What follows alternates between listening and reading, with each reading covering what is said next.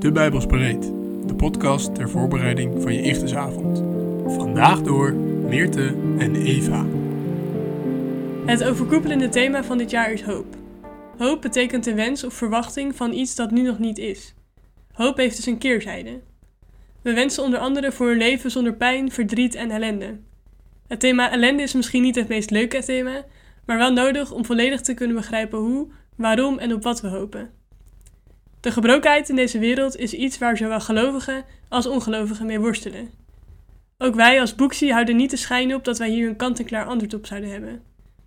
Soms ervaren mensen ellende zo erg of onverklaarbaar dat op het nut ervan ingaan alleen maar tot meer pijn leidt en totaal zinloos is. Uiteindelijk is de wereld ook gewoon een stuk. We lezen Genesis 3, vers 1 tot 6. De slang nu was de listigste onder alle dieren van het veld die de Heere God gemaakt had. En hij zei tegen de vrouw: Is het echt zo dat God gezegd heeft: U mag niet eten van alle bomen in de hof? En de vrouw zei tegen de slang: Van de vrucht van de bomen in de hof mogen wij eten. Maar van de vrucht van de boom die in het midden van de hof staat, heeft God gezegd: U mag daarvan niet eten en hem niet aanraken, anders sterft u. Toen zei de slang tegen de vrouw: U zult zeker niet sterven. Maar God weet dat op de dag dat u daarvan eet, uw ogen geopend zullen worden en dat u als God zult zijn, goed en kwaad kennend. En de vrouw zag dat die boom goed was om ervan te eten en dat hij een lust was voor het oog. Ja, een boom die begeringswaardig was om er verstandig door te worden, en zij nam van zijn vrucht en at. En zij gaf ook wat aan haar man, die bij haar was, en hij at ervan. Onze voorouders Adam en Eva hebben kennis gekregen van goed en kwaad. Later heeft God ook zijn wet bekendgemaakt aan de mensheid, opdat wij weten wat juist en onjuist is. Wij weten wat ellende is en dat het onrechtvaardig is. Dit is precies het gevoel van binnen dat het uitschreeuwt bij pijn, bij ellende, bij al het verkeerde dat niet hoort in een wereld geschapen door God. Het nut van ellende heeft misschien geen duidelijk antwoord. Gods wegen zijn en blijven immers voor ons ondoorgrondelijk. Wel kunnen we kijken naar welke rol ellende heeft en hoe er vanuit de Bijbel over ellende wordt gesproken om toch een beetje dichter in de buurt te komen van het antwoord. Als er geluk is, is er ook verdriet. Doordat we gelukkige momenten persoonlijk ervaren, kunnen we ook de keerzijde hiervan herkennen. Het geluk duurt immers niet voor altijd.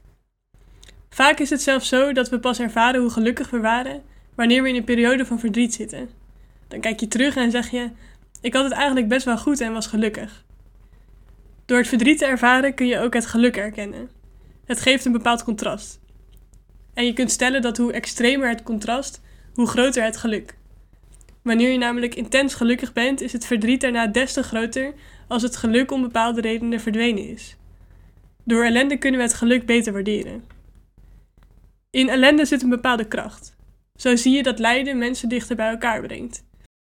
Denk maar aan wanneer iemand overleden is. Het kan familieleden dichter bij elkaar brengen uh, dan ze eerder waren. Ze ervaren een gevoel van saamhorigheid omdat ze met elkaar hetzelfde verdriet delen. Vaak verandert een tijd van ellende iemand als persoon. Lijden blijft natuurlijk een ontzettend pijnlijk en moeilijk proces. Maar hoewel het echt vervelend is, zou je de uitkomst ook als iets positiefs kunnen zien. Sterk ijzer smeet je met hete vuren. In ellende kunnen we ook vaak God vinden. Juist wanneer het niet goed gaat met ons, zijn we op zoek naar God. Juist in periodes van ellende kan God heel dichtbij voelen. God weet als geen ander wat ellende is. Dat Gods eigen zoon, Jezus, is gestorven aan het kruis, heeft God heel veel pijn en verdriet gegeven. God heeft een belofte gedaan. Want ik ben de Heere uw God, die uw rechterhand vastgrijpt en tegen u zegt: Wees niet bevreesd, ik help u. Jesaja 41, vers 13. In de Bijbel staan veel verhalen van mensen die God zoeken en vinden in hun lijden. Lees bijvoorbeeld Job of de Psalmen nog eens na. Zelfs al zouden we tot in de puntjes kunnen uitzoeken waar elke onrechtvaardigheid in deze wereld vandaan komt, dan nog rest de vraag: waarom doet een goede en almachtige God er niets aan? Over dit onderwerp zijn talloze boeken en preken geschreven, de een nog ingewikkelder dan de ander. Maar als christenen weten wij dit: God ziet de ellende en het onrecht in de wereld, en hij is naast almachtig ook rechtvaardig. Wij kunnen de straf voor ons eigen onrecht niet dragen, maar er moet wel mee worden afgerekend. God is zowel rechtvaardig als goed en zond daarom de Heer Jezus. Jezus was zonder zonde en hoefde dus ook niet gestraft te worden. Toch droeg hij de straf van onze zonde door te sterven, iets wat wij eigenlijk hadden moeten doen. Nu zijn wij vrij van de straf en mogen wij hopen op het eeuwig leven. Een leven waar God een einde heeft gemaakt aan ellende. Dat staat vast, ondanks alle ellende die we nu nog ervaren. En dat niet alleen. We prijzen onszelf gelukkig onder alle ellende, omdat we weten dat ellende tot volharding leidt, volharding tot betrouwbaarheid en betrouwbaarheid tot hoop. Romeinen 5, vers 3 en 4. Wat vind jij van het nut van ellende? Wat is jou daar altijd over geleerd? Hoe ervaar jij de rol van God in de ellende om je heen? Grote God, liefdevolle Vader, dank u wel dat u uw zoon heeft gegeven. Heer, we willen u ook zo vragen of u bij mensen in onze omgeving wilt zijn die het op dit moment moeilijk hebben. Wilt u ze kracht en hoop geven? Heer, laat uw koninkrijk snel komen. Dit vragen wij u in Jezus' naam.